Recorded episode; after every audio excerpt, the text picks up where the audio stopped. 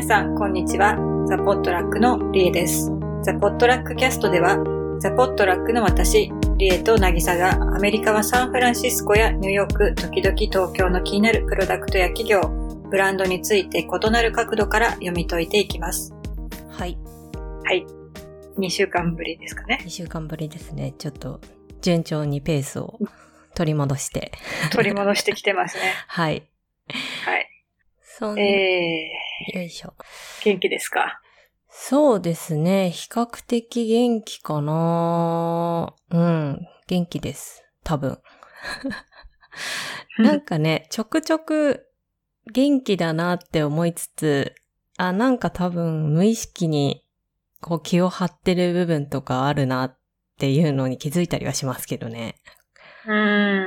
うん。まあ、確かに、ふとした瞬間になんか、ああ、疲れた、みたいそうそうそうそう。な。まだ続くのか、とか。そう。なんか、なんだろう。もうなんかソファーとかに、あーってなった瞬間に、なんかやっぱ疲れてんなーみたいなことに気づくっていうのは、んなんか結構あるなって思うかな。なんかき、気づかれするよね。別に、誰とも、こう、会ってるとかじゃないんだけど、なんか、その、見えない何かに対して。そうそうそう。まさにまさに。そういう感じ。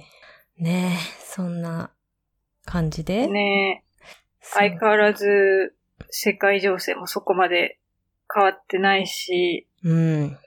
フランスなんか7月末ぐらいまで、ロックダウン継続するんでしょ？そこまで決めたんだもなんか昨日見たよ。ん。へえ。なんで、かね、いろんなデータがあるじゃないですか。昨日なんか夫から聞いたのは、なんかシンガポールの政府なのかわかんないけど、なんか AI で、その、地域ごとにどのぐらいの、こう、期間で何パーセントぐらい収束していくかみたいな予測が出てたらしくて、えー、なんかそれによるとね、結構思ったより私は早いなって感じて、なんかシンガポールとかが多分5月の半ばぐらいで、日本も6 5月末ぐらいまでに何十パーとか80%か90%ぐらいは、まあ、収束するっていうのが、まあ、どういうレベルのこと言ってるのかよくわかんないんだけど、っていうのがもう出てるとか聞いて、ん？早いって思って。うん。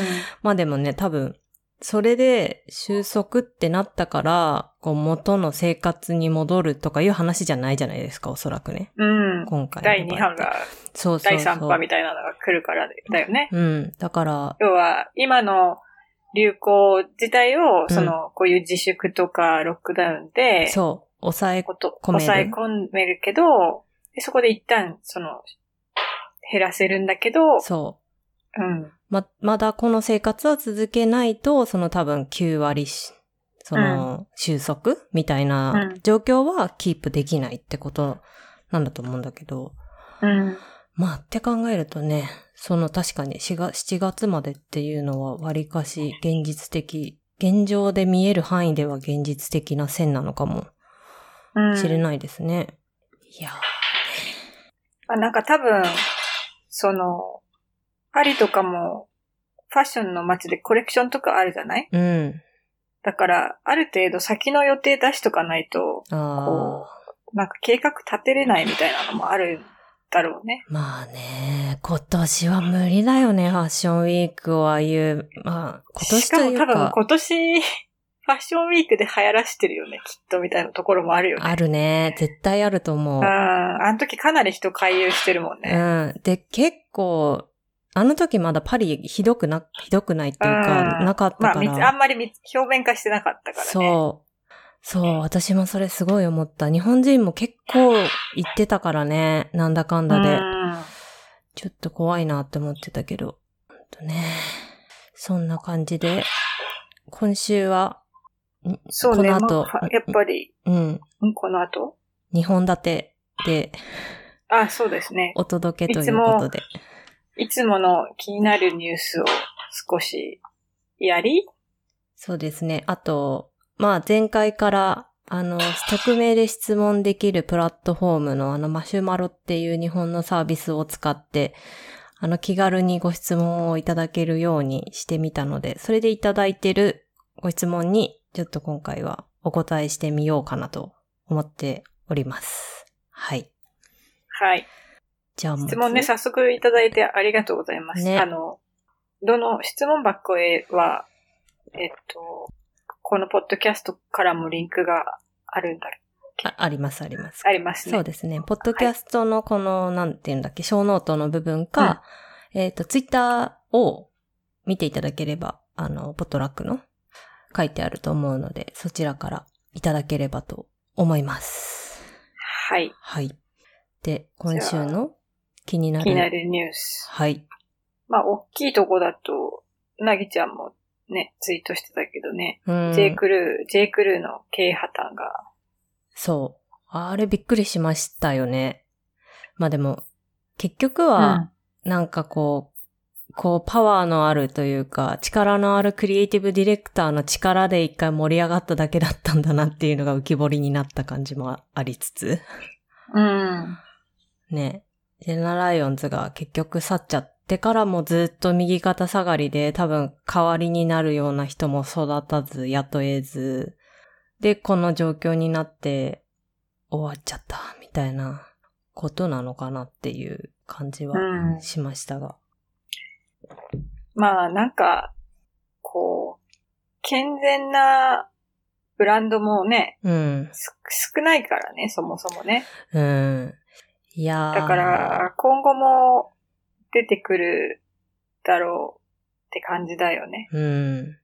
いや、まあ、あと一つ思ったのは、やっぱり、こう、そういう、ある意味、俗人的じゃないですか。その、一クリエイティブディレクターが作り上げた、ある意味、うん作り上げた新しいブランドみたいなものを、結局その人が抜けると全てが終わっちゃうみたいな、なんかそういう経営というか、なんかブランド運営ってすごい危ういなって、特に、しかも、なんだろう、まあ、うーん、その人自体がファウンダーとかだったらね、全然ありというか、そういううん。けなんかこう、方向性もありと思うけど、なんか外から連れてきて、そういう、その人ありきでビジネスが盛り上がっちゃうみたいなことって結構こう、経営としてはサスティナブルじゃないなっていうのをすごい改めて思いましたよね。うん。うん。俗人的な経営怖いなっていう。特にクリエイティブの面で。うん。うん。いや、なんか、なんだろうな、私も結構ここまでフリーランスでえブランドとかに関わってきた中で、なんかやっぱり、一、こう、なんて、労働力というか、みたいに、中に入りすぎていくと、うん。私が抜けた時どうするのっていう心配がすごい先に立っちゃうんですよ、どん、なんか。うん。なんかそれで私、なんかフリーランスとか、この外部コンサルで入ってる人っていつ抜けるかわからないのに、そこに頼りすぎると、抜けた時、今うまくいってるものが保てるかわからないよね、みたいな不安が常につきまとってしまうんですよね。なんかそれを、まあ、全然規模の違う話だけど、ちょっと J. クルーの破綻の記事を読んでて、ああ、なんか、似たなんてこと言えないけど、なるほどなって思ってしまった。うん。うん。まあ、あとはマリエさんがね、ツイートいろいろされてた昨今、まあ、アフターコロナまで行ってないけどコロナ中のうん。消費の動向とかうん。もね、なんかいろんなデータが出てきて。そうだね。うんい。や、ちょっと今ごめん、なんか J、J クレのことをまだ考えてた。うん。うん。一時なんか日本でもオンラインストアだけだっけな、確か。数年前、日本にシッピングしますみたいな感じでうん。やってたのにね、私もなんか水着とか買ってたな。ええうん。これさ、なぎちゃんに聞きたいんだけど、うん。この、なんか J. クルーの服ってさ、うん。結構こう、なんかシンプルめな感じじゃない、うんうん。で、結構この、数年さ、うん。なんかシンプル系のブランドって大量にで出てきたじゃない？うん。だからもちろんこの人が去ったみたいな話と別に、うん。その、そういう競合の出現によっって危機に追いやられたっていうのはあるのか、それとも、それはないかみたいなところの意見を聞きたいんだけど。あーなんか競合に、こう、寄ってっていうよりは、トレンドが変わったっていうのはあると思いますね、きっと。ああ、なるそほど、ね。の、なんだっけ。言葉が出てこなくなっちゃった。えーっと、あの、セリーヌ全盛的にめっちゃ流行ったノームコア。のトレンドの時ですよね、ちょうど多分。ジェああ、イフルなるほどね。なんかカシミヤのニットとか、あなんあ、なるほか、ど。だ、そこの方が大きいんじゃないかなっていう気はするけどね。うん、うんなるほどね。うん。なんか結局 J. クルーの価格帯で、まあ私みたいにそういう日本人まで知ってて、アメリカから来てて、あの価格帯の、で、あの、なんかこう、ちょっといい感じのブランディングというか、高級ブランドまでいかないけど、なんかギャップとかユニクロとかは違うよね、みたいな。うんうん。なんかそういう価格帯のブランドって思い浮かばないから、トレンドが変わってそこについていけなかったっていうのはあるかもね。うん。あとついていきづらいじゃないですか、多分。そのノームコア後のトレンドって。そうね。ストリートとかさ、うん。突然 J. クルーがロゴ入ってるパーカーとか作り出すわけにいかなかっただろうし。まあ、作っても、あれだしね。うんなんか違うもんね。そうそうそう。まあ、それはあるかもしれないよね。そのあたりのこうトレンドと自分たちのもともと持ってるテイストとの、うまいこう共存というかそういう提案ができなかったみたいな部分はあるかもしれないですよね。ちょっと見てないからわかんないけど。うん。うん。まあ、そこはまあある、あるだろうし、その単独ブランドでやるリスクでもあるっていうか、まあでも逆に言うとメイドウェルとかはまあまあ、ねうま、うまくやってたからね。うん。そうそう。エドウェルねもうちょっとやっぱりうん。バランス取んないと、ファッションの場合は難しいのかね。うーん。いや。どうなんでしょうか。なんかその経営的な意味でっていうところが気になるなと思って、うすごい。いやー、まあね、どうなんだろうなちょっと、あの経営破綻記事しか読んでないから、憶測ばっかりになっちゃうけど、うんお店って結構あったんですかね、うんアメリカは。結構あるね。そうだよね。うん。えっとね、まあ何店舗だったかな。うん、180店舗？あー、結構あるんだ。うん。はいメイドウェルも140。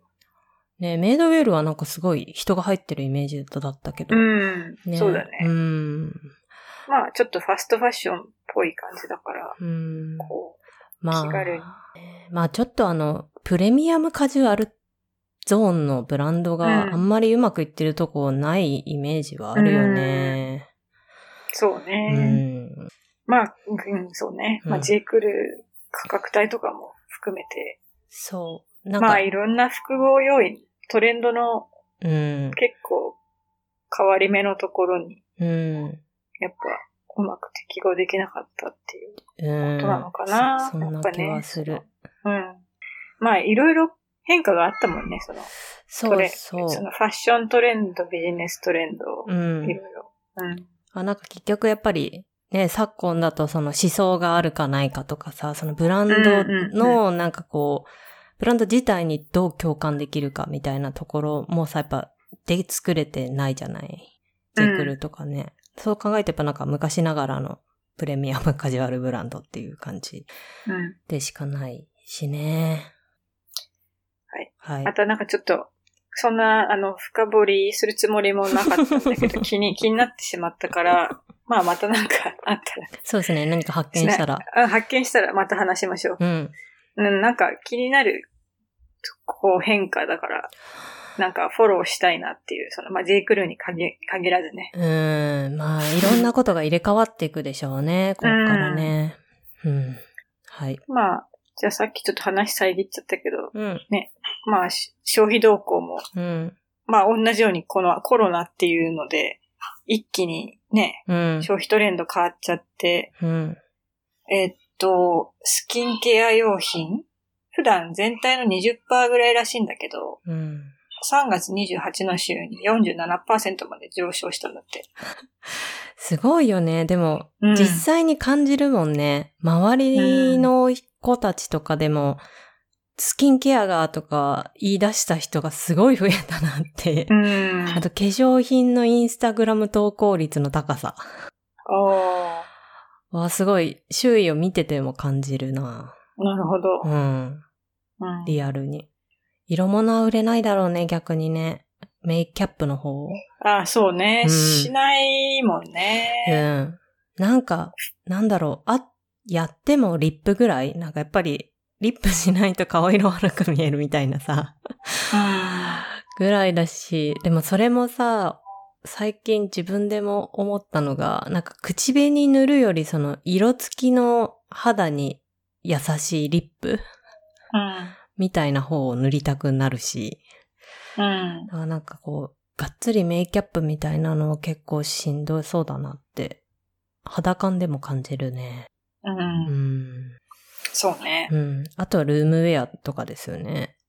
そうね、ルームウェアうね。ん。いや、ほんと、デニムとか履かないよね。いやね、窮屈な服着たくなくなっちゃいますね。うん。いや、だからね、あとね、あと一個思ったのはトップス？うん。ボトムは売れないだろうなっていうのは考えられるけど、なんかトップスはある意味トップスで遊ぶみたいなのは、なんかトレンドとして来そうというか、なんかありだなっていう感じはすごい個人的にしている。なんかいつも同じっていうのもなんか嫌だし、でも下は別に映んないからどうでもいいし、って考えるとなんかこう、例えば襟元に遊びがあるとかね。なんかとにかく顔周りにデザインがあるとか。なんかそういう服が欲しくなるなっていうのは思ったし、うーん。なんかトレンドとしてありなんじゃないかなっていうのを思った。あとはなんかこうさ、わかんないけど、襟周りのデザインが変えられるとかね。うん。一着で襟が3つついてますとか。うん。なんかそういう服とか出てきそうだなって思った。うん。うん。ね特に日本はそういうの気にしそうだえ。ね。そうそうそう。なんか、なんだかんだでみんなおしゃれしたいっていう心はうんあるなっていうのは、まあなんか周りも見てて思うし。うん。うん確かにね。ただボトムは売れないだろう。あと、アウター？まあ夏だからね、。あれかもしんないけど。うん。個人なんか、頭につけるさ、うん。うん。まあ、つけるっていうか、あの、可愛いヘアスクランチとかうさ。ん。あと巻物とかね。ああ。巻物とか欲しいって個人的にも思うな。なんか髪の毛なんかガッてまとめて、ピュッて巻けば、なるほどね。ピュッて巻けばこう、それっぽくなるみたいなね。ターバンみたいなのそうそうそうそうそう ん。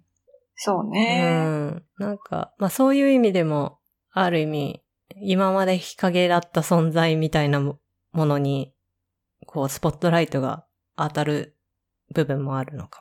うん。うん。そうね。なんか違うものにしか、こう、に、えっと、今までとは違うところに気を使うようになるうん。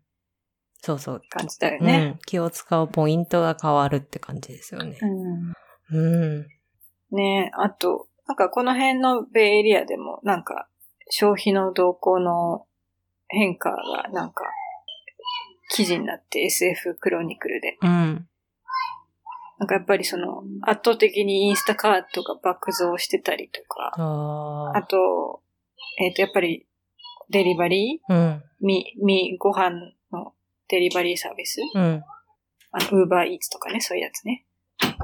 その類とか、あとミールキット。うーん。あと普通に、あの、オンラインでやってる、あの、通販やってるアマゾンとかそういうやつとか、うん。の、の、伸びてるみたいなね。はいはいはいはい。うん。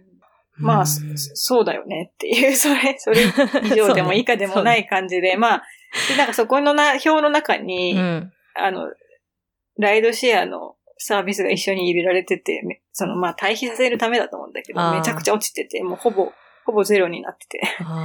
シェア系のサービスはちょっとしんどいよね。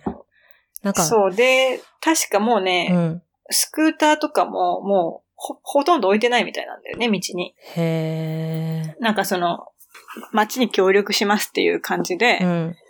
もうなんか、あの、運営側ももう腹くくってるっていうか、そのもう、そういうふうにメッセージをアプリでも出して、うん。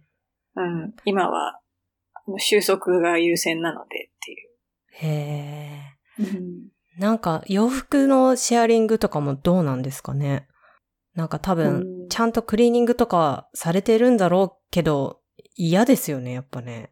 そう、だから、まあ個人的には、うん。まあ今年もうい、あ、今週、先週か、もう一個その、パリのね、老舗のリセ、リセールプラットフォームの、ね、あれ、ちょっと読み方がベスタイルって読むのかわかんないあバベスタイル、バーサタイルかなバーサ、あ、バー、サタイルじゃない？違うあ、のか？バーサタイル？あれ違う？綴り違うか？バーサタイルだと思う。バーサタイルなのコレクティブ？うん。あ、そういうことか。私なんか、そのフラフランス語かなとあ、ベステイユみたいな。て。うん、そうそうバ。ステイユみたいな。そう。あ、バーサタイルか。多分、そうだよね。コレクティブうん。の調達があってびっくりしたんだよね、だから。あ、バーサタイヤか。あれ？いいや。うん。ほい。いや、理性、ね、服、どうなんですかねそうだ、その辺気になるよなぁと思っうん。て、なんか、まあ、あと多分、レントザランウェイみたいなとこも厳しいと思うし、厳しいですよね。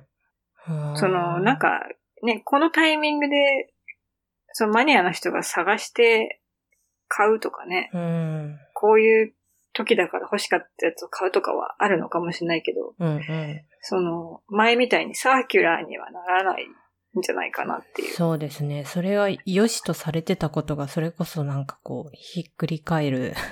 うん。良いことなんだけどできないし、やりたくないっていうね。そね。う。だから、その辺も、こう、結局、結構こう、すごい追い風だったのがまた、えー、うんちょっとここに来てトレンドの変化の要因になっちゃったから、うん。うん。また変わらなきゃいけないっていうそうですね。感じだろうね。うん。えー、っていうか、日本に来るのかももしかしたら。アジア進出とか書いてたよね。なんか、求人が LinkedIn で出てくる。ほう。business development みたいな。でも64.2も調達してるからね。ねえすごいよね。メルカリを殴りに来るってことか。どうなることやら。ねでも。なんか、うん仕入れもしたいんじゃないかって気もするよね。あー、なるほどね。こういう、こういうところは。うん、日本は割と、確かに。うんい。ろんなものが流通してるからね。そう、しかも綺麗だしね。確かに、確かに。確かに。なるほどな。ね、ちょっとシェアリング系のサービスは、ちょっとどうなっちゃうんだろうみたいな意味で、ここも、ね。うん、ちょっと追っていきたいところ。そうだね。うん。だから、まあ、今多分すごいいろいろ各社、なんか作戦練ってるんじゃないかと思うんだけど、うん。なんかこれから出てくる変化を結構、こっちしとかなきゃいけないなと思って。なんか、あれですよね。あと、すごい、なんかブラン、まあ、ちっちゃいブランドとかがやり始めてるのは、サブスク以降、うんファッションブランドもうん。やろうとしてるとこは増えてきたなっていう。なんかそれこそ有料コミュニティうん。の中で服を売っていくみたいな。うん。多分体験と、そのコミュニティ体験と掛け算する服みたいな。うん。はなんかすごい若干増えてきてるし、正直、まあ、すごいこう、正直言っちゃうともうそういう定期的な、あのー、収入っていうか売り上げが見込めるモデルの方に頑張ってシフトしようとしてる感じはちょっとありますよ。うん。うん。うまくいくのかわかんないけど。まあ本来はさ、ファッションのブランドとかって結構コミュニティ色つ強いっていうかファンビジネスに近いからさ。そうね、特にこう、うんまあすっごい大きなブランド、なんかもううん巨大な大手アパレルとかじゃなくて、まあ中小規模の、特にデザイナーズのアパレルとかはね、うん良いんじゃないかな。その中で、こう、限定品とかね、オーダーとかね、とって。なんかイベントうん。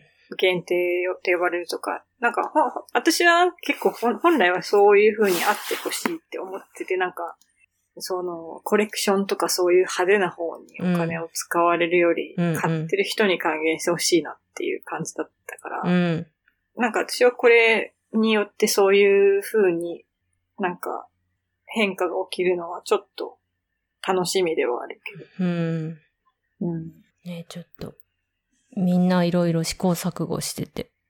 いや、ほんと今そうだようね。んなんか、とりあえず、この1ヶ月はみんなマスク多分作ってたんだと思うけど。そうね、そうね。うん。これからどうするっていうのうが、ん。いや、もう、まあ試行錯誤しないと正直もうね、死んでくだけっていうか、うん。みたいな、うん、残酷な時代でもあると思うからね。まあでもね、やっぱこういう時が、やっぱなんか新しいものが生まれる時だからうん、、そうって思います。むしろうん生み出していかないと。ね。うん、そこがなんかこういう危機のポジティブな面でもありますよね。うん。うん。まあね、よく言われてるけど、あの、リーマンの時に、そういう、なんか、イノベーティブな会社が誕生したとか、うん。うんね、あれ以降いろんな変化が起きて、またきっうんといい変化も起きるだろうと。そうね多分、自動運転とか、無人のなんとかとか、そういうのも多分解禁が進むだろうし、うん。そう。ね、なんか、なんかこう、今まで一歩踏み出せなかったことに、強制的に踏み出さざるを得ない状況にあるというかね。うん。うん。いや、でもなんか家とかもさ、うんこの辺のマンションとかもやっぱ共有施設が多いから最近新しいやつ？っうん。てなんか、ジムがあるとかさ。ああ、プールがあるとか？そうそうそう、うん使えないじゃん。そうね。だから、なんか無駄な共有費払ってる感じになっちゃうから、その辺も変わるんじゃないかなっていう。ああ。なんか、ジムはいらないから、コーヒー屋入れてほしいとかさ、なんか、そういう。いやね、家に関しての考え方も変わるだろうし、まあ東京にいて思うのは、やっぱ東京にいる理由みたいな部分も考えちゃうところはありますよね。やっぱ、なんか最近とか、特に私は、その、撮影案件とかがもうみんな集まれないから家でやってくれっていうのがすごい多くて。うん。で、それも、まあ、案件によるんだけど、その、リモートで誰かがディレクションするから、それの通りにやってくれみたいなのもあるし、うんもう完全にこっちに任せるパターンみたいなのもあるんだけどさ、そうなると、東京にクリエイターが集まってて、みんながそこで集って何かを作る、必ずしも必要がなくなってくるなと思って。まあ、それにむしろ、広い家があった方がいいよねそうなのそうなの、そうなの。この間ツイートしたんだけども、東京じゃ無理じゃんっていう。うん。完全になんか真っ白な部屋が一室あるとかさ。そうなの。スタジオ部屋が一個必要ねっていうさ、思うし、なんかそうやっぱ依頼してくださる方たちも結構、うんまあ無茶ぶりとまではないけどさ、いや、うちそんな豪邸住んでないんで、みたいなことをリクエストいただくわけですよ。なんか5カットぐらいとかで、いやいやいやいや、もうなんか無理でしょ、それっていう。で、ま、まだね、私なんかもう30代も半ばで、まあそれなりの年齢にしたらまあ普通ぐらいの家に住んでると思うけど、若い子なんてきっとね、ほんとワンルームとか、うん。そういうとこで住んでる子なんて無理じゃない、正直。うん。いや、だから、なんかこう、無理に東京に出てこないとチャンスがつかめないとか、うん。なんかそういう時代でもなくなってくるんだろうなっていう感じはね、ある意味ポジティブな部分でもあるし。そうだよね。うん実家に残っといた方がいいみたいな。そう。だから実家にものすごいスタジオを作れる部屋をあ、あることをアピールするとかね。うちこんなカメラとこんな部屋があるんで、機材送っていただければいくらでもやれますみたいなモデルちゃんがもしかしていてもいいかもしれないし。うん。うん。セルフモデル。そうそう、セルフモデル業みたいな。うん。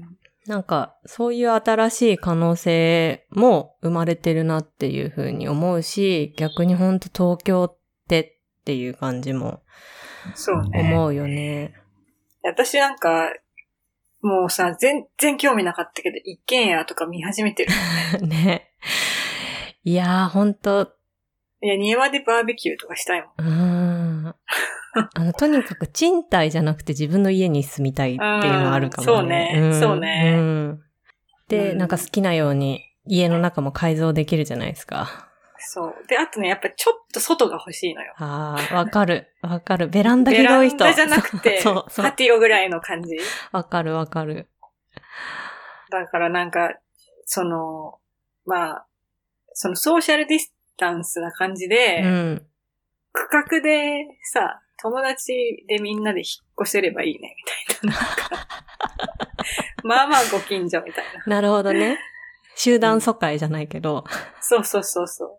そしたらなんか、なんとなく小さいミニ、なんか、サンフランシスコとかミニんうん東京みたいなのを、わかんないけど、例えば、栃木に作りますとかさ、なんかそういうの、うんうんうんそういうのできちゃうよね。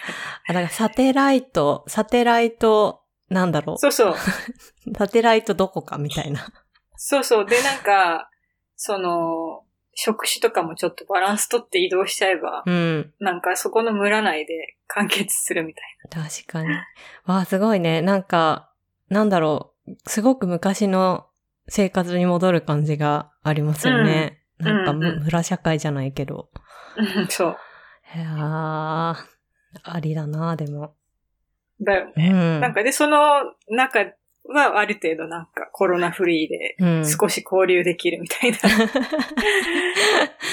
そのコミュニティは出ないでね、みたいなね。な。そうそうそうそう。だからそう、あの、何かが流行ったとてそのコミュニティだけで封じ込めができるってことですよね。そうね。うんそうそうそう。確かになうん。だからそういう場所ポコってなんか作ったら結構う動いちゃう人いそうだようね。ーん。まあ、実際問題結構二拠点し始めてる人ちらほらいるなって思いますね。なるほどね田舎にもともとた、なんか持ってたお家と、こっちみたいなののベースをもうその田舎の方のお家をメインにして、もう必要ある時だけ東京使うみたいな。うん。うんうんうん。二、三人は見たな。えーうん。そうね。なんか、まあ、ただその二拠点もなんか、維持できるようにしとかなきゃいけないのがなかなか大変だけどね。そうそう。まあだから、ねえ、まあ東京にそうなると、その家を持っておくっていうか、うん。その必要もないじゃないですか。だからなんか、そうなんだよね。スポットで使える場所を確保しとくみたいなうん考えの方が、まあ現実的だよなとは思ったけど。とはいえシェアはしたくないじゃない？そうなんだよね。それをどうすればいいんだろうと思って。いやー、難しい。そこがなかなか解決できないですよね。ねえ、んそう。なまあ有効資産を活用できない。うん。まあだから不特定多数が出入りできるようなシェアオフィス、シェアスペースじゃなくて、もうなんかこう数人で借りるみたいな。それこそその、うんみんなで移住した仲間だけで使える東京の、こう、一時拠点みたいなのを、なんかそのみんなで借りとくとかなのかね。一番安全なのは。ああ、なるほどね。うん。なんかこう、東京の集会所みたいな、うんもありなのかもね。なんかそう考えると、いろいろ想像はできる。ね うん。まあ。さあ、はいなんか言う。ね、本当まあちょっとだから、うん。そういうのも、えっと、ニュースを見る中でちょっとね、うん意識してさせて、見ていきたいですね。うん。そうね、そうね。そう。住む場所とかね。家とかね。なんか、その辺、ニュースとして追っかけたいなはい。と。うん。そんなんでじゃあ、そうだね。気になるニュースは、あれで、質問？質を問にいただいたやつを、答えるコーナーということで、はい。読みます？そうですね。。はいい。読み読みましょうか。じゃあお願いします。じゃあ、一つ目。はじめまして、日本の中小企業でスマホやテレビなどで使用される光学部品のメーカーで働いております。かっこ30代。えー昨日ザ・ポットラッキャストを知り、リモートワークのお供にか毎日過去の文からワクワクしながら拝聴させていただいております。えー質問です。海外ドラマを見ていると、日本と比べアメリカではオフィスや自宅で写真を飾る人が多いように感じます。出力した写真を飾るといった傾向は、インスタグラムとオンラインサービスに慣れているミレニアム世代もね同じでしょうか富士フィルムはテイラー・スウィフトとコラボ。これ知らなかったな。的なことをしているみたいですが、浸透度はどうなんでしょうか写真の出力に非常に興味があります。撮影した写真の売買サービス、写真の活用法等をぜひおお伺いしてみたいです。ラギコさんは日本のフロムサムウェアで写真を販売しているとのことですが、日本との文化的な違い、市場規模の比較等の話も聞いてみたいです。ということで、うん。確かに、その、アートとか写真とか、これなんだ、壁面をデコレーションする、うん。文化は、海外の方が、なんか、っそうですね。うんうん。ていう感じはするな。日本はやっぱ賃貸で壁にやってダメみたいなところがあるもんね。そうそうそうそうそう、そうなんですよ。壁面いじりづらい。うん。いじれないですよね。最近いろいろあるけどね、その、うん。あ、貼れるやつとかね。そう穴が開かないとかねそっちの壁に迷惑かけない そうそう。アプローチで。そう。どうなんですかね。そうね。まあでも、なんだろう、昔から飾ってるけど、なんか普通にそういう、やっぱり、ミレニアル世代とかのお家に、いわゆるなんかアメリカのドラマでガーって飾ってあるようなレベルでは、みんなそこまでもう出力して飾ってはないと思うけどね、今はね。うーん。なんか、洒落た写真みたいなの売ってるじゃないですか。インテリアショップとかで。下手したらだから IKEA とかでね。自分たちの写真じゃなくて、そういう別の写真、うんアート的なものとかを飾ってる方が多いようね。ん。あとなんかこう、なんだ、なんかこう、メッセージ的な、なんか文字がピピピっておしゃれな、なんかステイカームみたいな、あキープカームか。とうんか、あれ、一時期流行った、ああいうのとかが飾ってるけど、なんか、自分の写真を出力するっていう感じじゃなさそうですよね。そううね。ん。なんかあの、写真に出力せずにさ、最近だとなんかあの、モニターとかに映してたりとかさ、あー、サイネージ的なね、家で使える。そうそうそう、なんか別に出力しないで、うん。そうしちゃってる人とかも、なんか、うん、結構いる気がするし。ねなんか、うん。やっぱり出力できるレベルの写真撮る人って、なんだろう。そんなに多分世の中にいないんじゃないかなって思うんですよね、私は。うんう。ん。なんか、その家族写真じゃなくて、そのアートとかおしゃれ、おしゃれというかインテリアとして、うん。こう、額縁とかに入れて、様になるみたいな写真って、結局は、みんなが、みんな撮れるわけじゃないから、うん。なんかすごいこうみんな、みんなにプリントできるよって言ってもそこまで浸透しない理由ってそこかなっていう感じもうん。する。といや、特にプリントするレベルのものはないですね、みたいな。うーん。あと、まあ私はその From Somewhere って友人がやってる写真のプリントサービスというか、まあいろんな人の写真を扱ってて、それをプリントして販売しますよっていうサービスなんですけど、うん。なんか、あの、B2B? 2B のビジネスが結構多いって言ってましたね。うん。あの、ショールームとか。お店とか、美容室とか、なんかそういうところの需要をすごい感じるっていう話は聞きましたね。うん。一般家庭っていうよりは。うん。やっぱ、穴開けれないっていうのはすごい大きい気がするな、日本は。何かを壁に飾るみたいな。うん。そうね。うん。ねうん。なんかやっぱり写真に対するそんなにこう、意識？意識は、なんかい一時期なんかちょっと数年前に映るんです。こっちでも流行ってたけど。うん。あとなんか結構フィルムで撮ったりしてる人とかもちょいちょいいるんだけどさ。うん。まあかといってそれをなんかその、プリントアウトしてくれるとかそういうわけでもないっていうか、それを結局デジタルにしちゃうみたいそうだよね。最終的には SNS に上げられますかって話だもんな。ね。そういう感じになってるから。ううん。ん。かなうん。ぁ。ね。そうね。だから多分この方がおっしゃってる出力した写真を飾るっていうのも多分自分たちじゃなくて何かの誰かが撮った作品、アートを飾ってるっていう傾向はアメリカではあるけど、多分自分たちが撮った写真をプリントして飾ってるわけじゃないですよねって話ですよね。うん。ねと思うね。ねで、そういうプラットフォームも、結局自分でアップロードする人より、うん。そのアップロードされてるやつを出力する人も多いんじゃないかと。うん。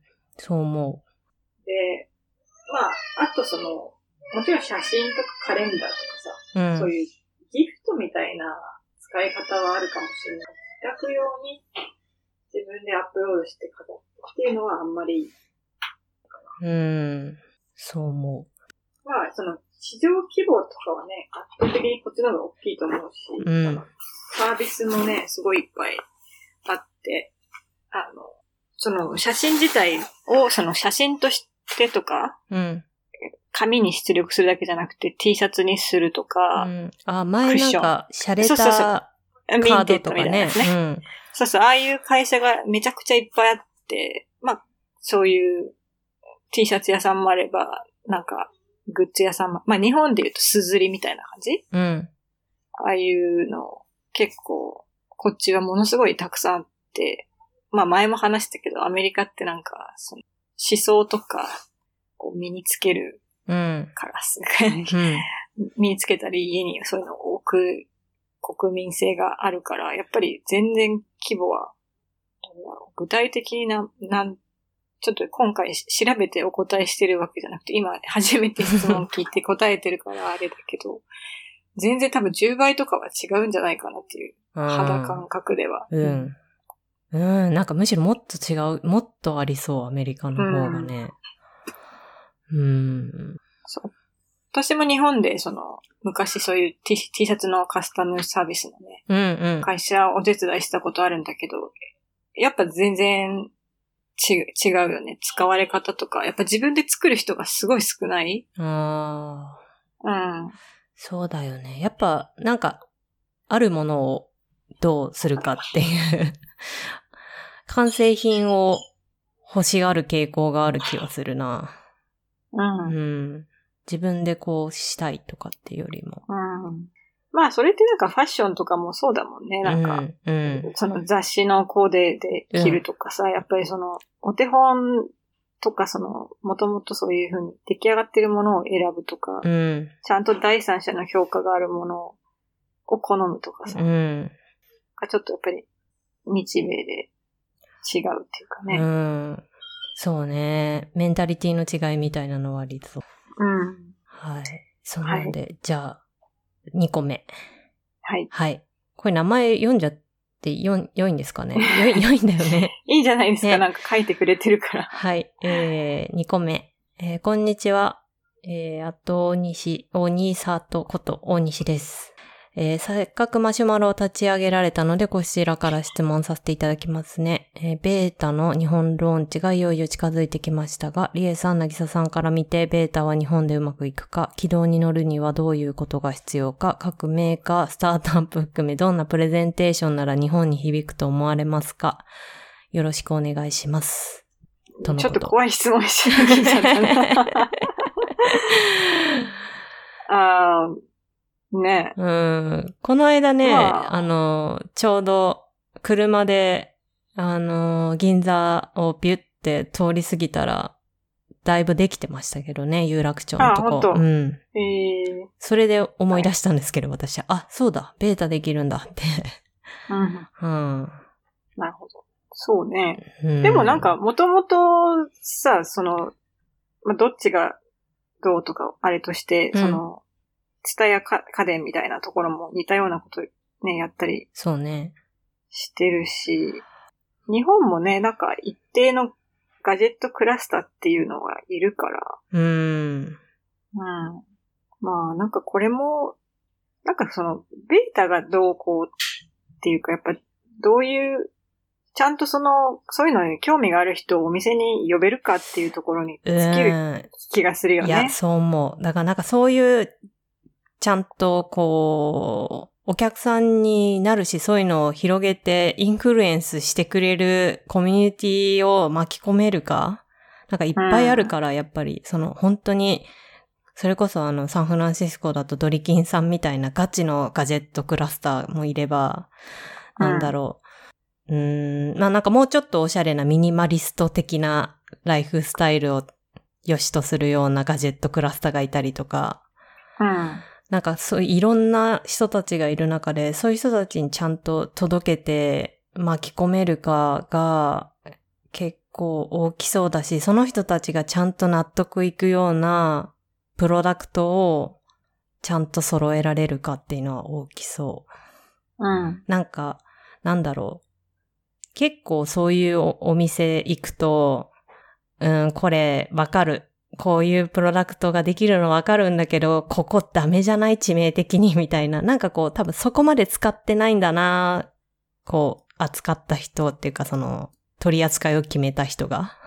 うん。みたいなプロダクトがなんかこうずらりと並んだ時点で結構冷めちゃうというか。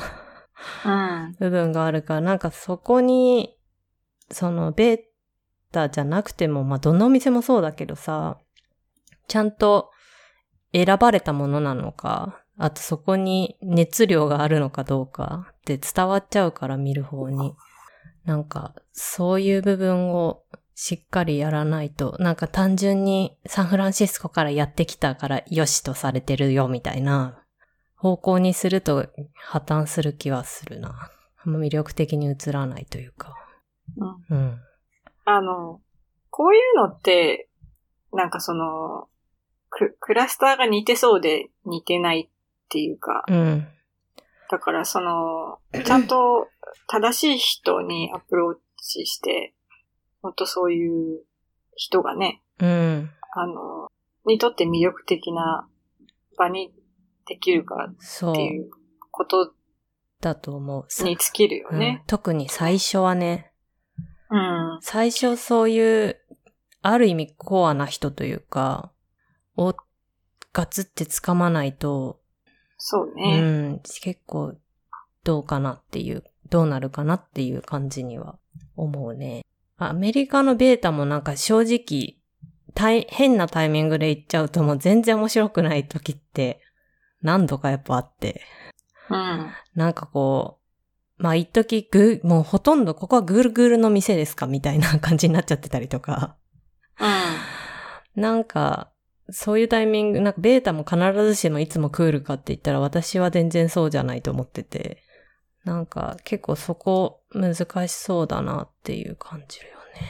プロダクトのサイクルをどのぐらいで、品揃えのこう入れ替えのサイクルをどう作っていくのかとか、難しそうだし。なんかそれこそあの、サンフランシスコのあの、なんだっけ、ターゲットのあの、ショールームも、なんか、なかなか古いプロダクトをずーっと永遠に置いてある感があるし、なんかその辺も魅力的な品揃えをどう作っていくのかっていうのも結構考えないとしんどいんじゃないかなーって思いますね。うん、まあ、最初はなんか、品揃えっていうか、なんか、ね、うん人が重要な気がする。そうそうそう。うん。なんか、もうそれこそさ、お店に立ってる人が有名な、なんかガジェットブロガーとかね。うん。なんかそういう人ねがたまに来る日があるよとかさ。なんか一日店長みたいなのとかもいいと思うんだよね。そう。とかなんか、その人セレクションの売り場がいつからいつまではありますよとか。うん。わかんないけど。なんかそういう結構強力な、そのモノリコメンドする人たちがいるからさ。なんかそういう人たちとかうまく絡められたら良いんじゃないですかね、と、一アイデアうん。ですかね。まあ、もともと、あんまキュレーションしないところだからね。そうそベータは、あの、その、そういう特徴う。だからさ。うん、そこが逆に日本に合わなそう。うん。なんかさだから、そうそそうこをちょっとなんか、うん。やんないと、あれかなっていう。うん。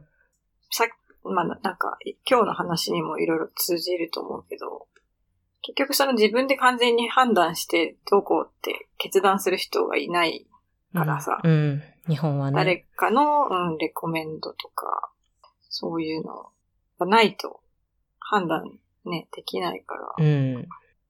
ね。そこがうん結構決定的に違いますよね、おそらくね。うん。うん。まあその辺のローカライズが、だね。うんローカライズが重要。うん、うん。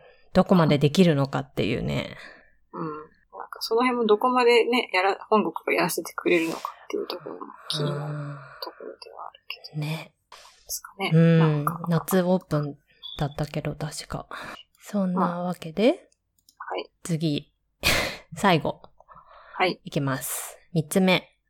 えー、プロフェッショナルな女性と結婚したいです。どうすればいいでしょうか？でもなんか今ってそういう人の方が多いんじゃないの？男性側がってこと？いや、女性の、女性もなんかさ、その、働いてる人が多いでしょ、ほとんど。うんプロフェッショナルな感じの人の方が多くなってきてるんじゃないの？と、少なくとも東京とかだと。うん。ね。まあ確かに昔みたいにその結婚、なんか結婚はワークみたいな、どっちかっていう選択肢ではなくなったから、そのバリバリ働いたら私はもう結婚しないで一人で生きていくのよ、みたいな人は確かに見なくなった。うん。ちょっとね、上の、それこそ今、アラフィフ世代とかだと結構そういう、もう強めというか、パワフルな女性も多かった感じもするけど。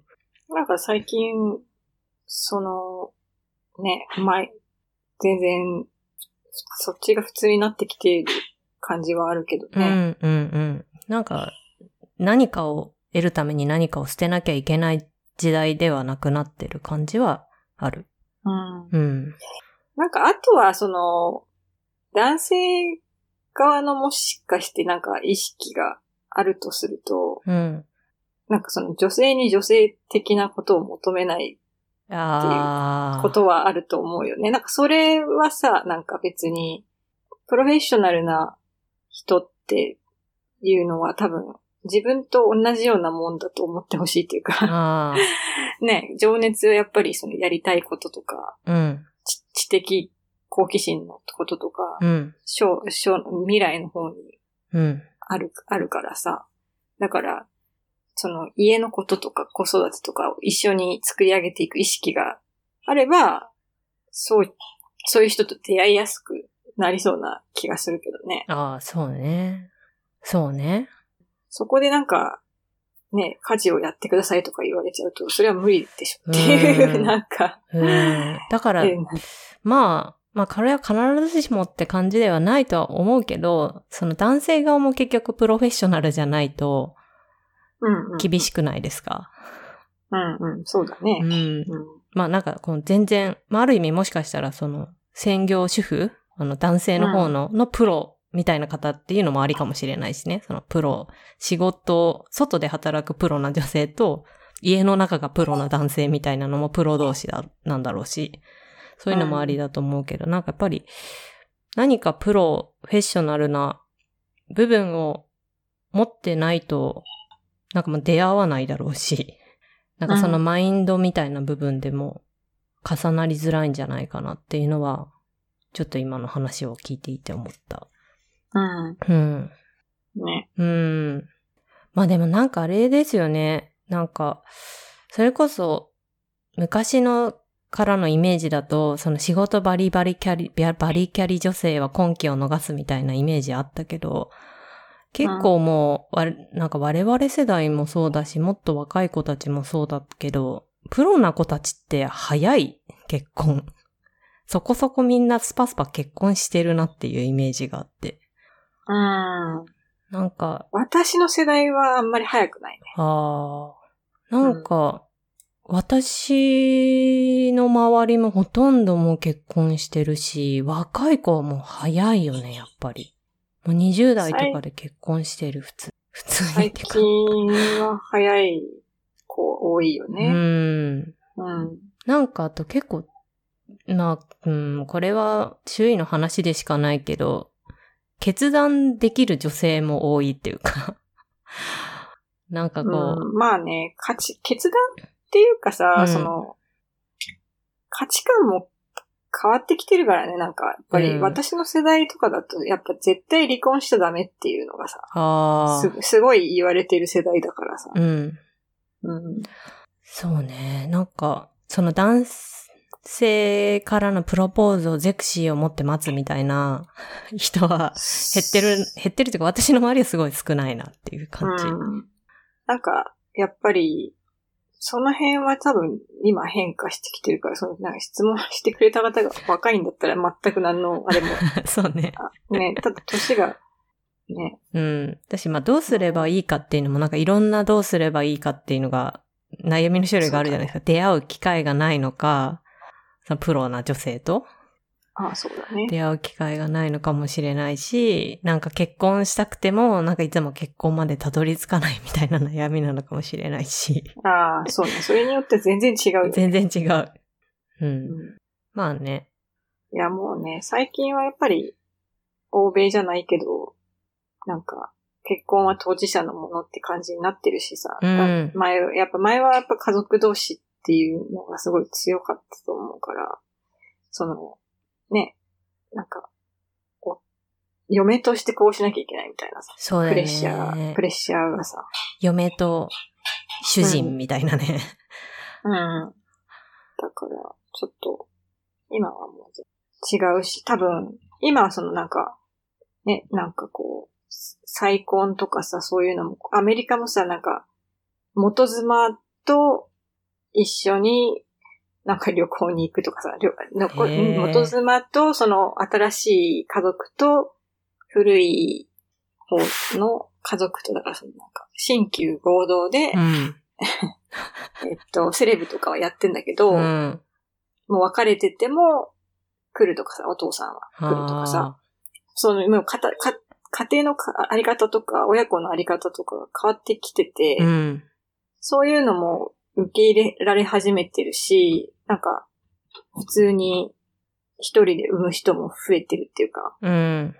その、だから、そういうのも多分い、いそのうち日本も変わってくんじゃない？ああ、そうですね。うんまあ、なんか今までちょっとそこまではっていう感じの、うん。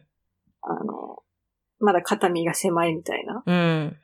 イメージのあったような結婚とか、そういう再婚とかのあり方とかも、全然出てきそうな気がすああ、確かる。に、普通になってきて。だって、やっぱこ父親が子供に会えないとかさ、あ、あ、あ、現実問題としてあるわけでしょ、今。あるね。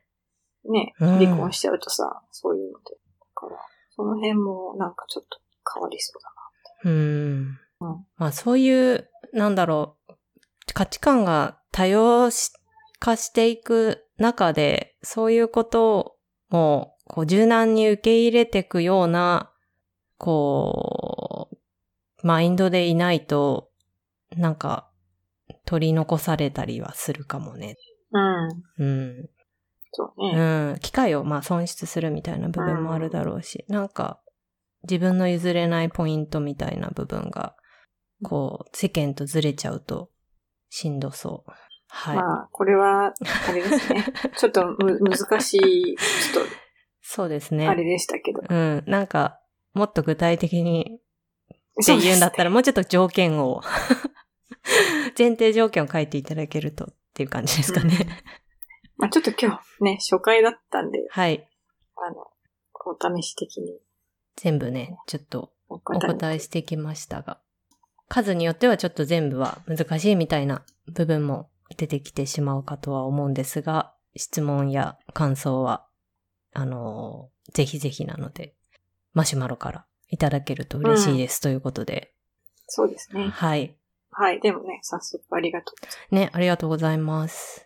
まあそんな感じですかね、今回は。うん。うん。ね、なんかちょっと、うん相変わらず少しもやもやしますが。まあちょっと、そういう時期だからね。そうですね。まあまあまあまあ、もやもやしつつ、発散もうまくしつつうん。ですね。はい。はい。じゃあ、今日のザ・ポットラックはこの辺で。はい。えー質問や感想、リクエストなどは、えー匿名質問プラットフォームのマシュマロから、または、えーハッシュタグ The Potluck をつけて、ツイッターなどでつぶやいていただければ、こちらの方で、えー拾わせていただきます。で、マシュマロへのリンクは、この、えーポットラックキャストのショーノートまたはツイッターの方でチェックしてください。えーで、ポットラックの最新情報はツイッター、 The Potluck US の方に、をチェックしてください。はい。ぐだぐだだな。はい。はい。ででは、ザ・ポットラックのリエと、なぎさがお届けしました。次回もお楽しみに。はい。お楽しみに。